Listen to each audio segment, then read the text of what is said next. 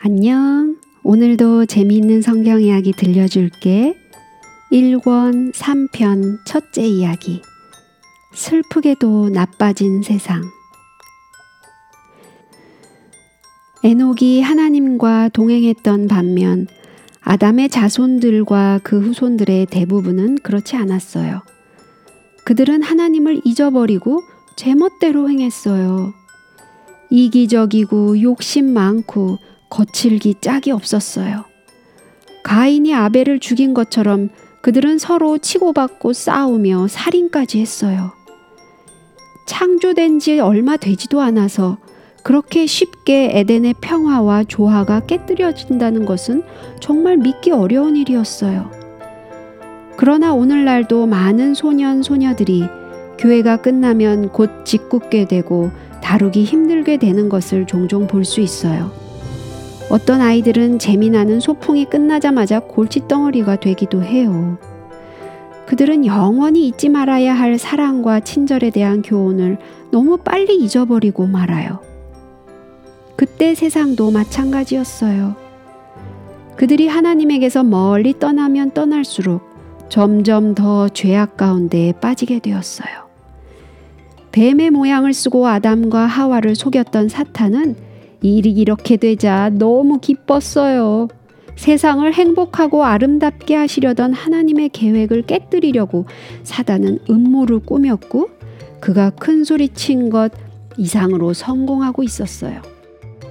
여자의 후손이 뱀의 머리를 상하게 할 것이라는 하나님의 약속을 들었기 때문에 그는 이러한 일들이 생기지 못하게 하려고 결심했어요. 제일 좋은 방법은 할 수만 있으면 많이 아담의 자녀들을 하나님께 불순종하고 그분께서 싫어하시는 일을 하도록 이끄는 것이라고 사단은 생각했어요. 그래서 그는 여러 가지 방법으로 그들을 꿰어 하나님을 떠나간 모든 사람들을 속였어요. 슬픈 경험으로 죄의 값이 얼마나 크다는 것을 깨달은 아담과 하와는 제멋대로 행하는 소년 소녀들에게 최선을 다하여 그 위험을 경고하고 생명으로 인도하는 바른 길을 걷도록 타일렀어요. 달마다 해마다 그들은 노파만 가는 죄악의 물결을 대항하여 싸웠어요. 그러나 그 싸움은 이미 패배한 싸움이었어요. 악한 사람들은 더욱 대담하게 악을 행했어요. 그들은 점점 더 아담의 가르침을 무시하고 그가 젊은이를 이해하지 못하는 고리타분한 사람이라고 비웃고 불평했어요. 아담은 한때 아름답고 평화로웠던 이 세상이 너무나 죄된 무리들로 물들어가는 것을 보았어요. 그는 죽기 바로 전에 하나님과 동행했던 에녹이 불평하고 자기 욕심대로 사는 사람들의 죄악을 꾸짖는 것을 들었어요. 그것은 창조 후 약 900년이 지난 때의 일이었어요.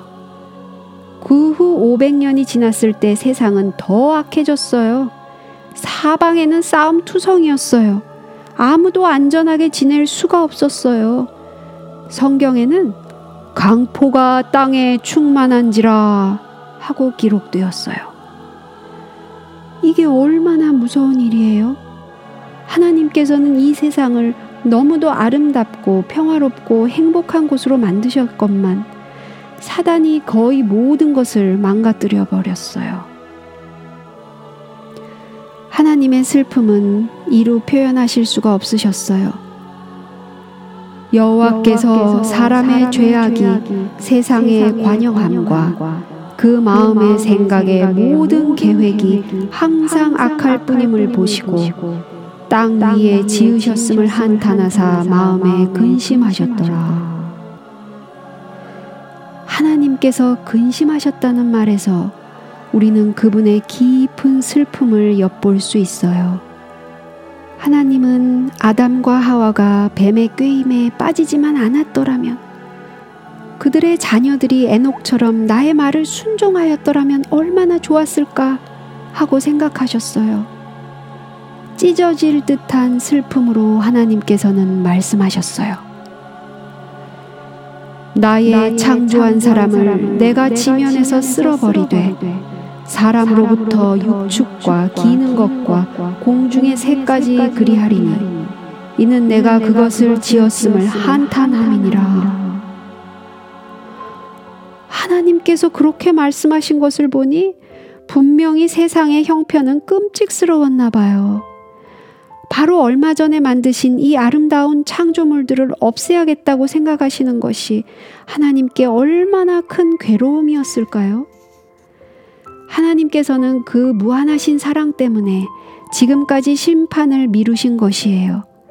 한 번 더 기회를 준다면 아직도 하나님께로 돌아올 사람들이 있을 거예요. 두세 사람, 아니, 한 사람이라도 돌아온다고 해도 하나님께서는 기꺼이 기다리실 거예요. 나의 신이 영원히 사람과 함께 하지 아니하리니 그러나 그들의 날은 120년이 되리라. 다시 말하면 그분께서는 120년이나 되는 긴 세월 동안 과연 누가 당신의 회개의 경고에 귀를 기울일 것인지 보시기 위해 기다리신다는 말이에요. 그러나 그러한 부르심을 다른 사람에게 외치기 위해서 누군가가 먼저 하나님의 음성을 들어야 했어요.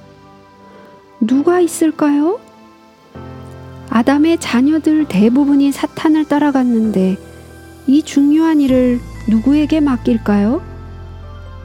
이 어두워진 세상에 마지막 자비의 기별을 전할 수 있는 그런 사람이 있었을까요?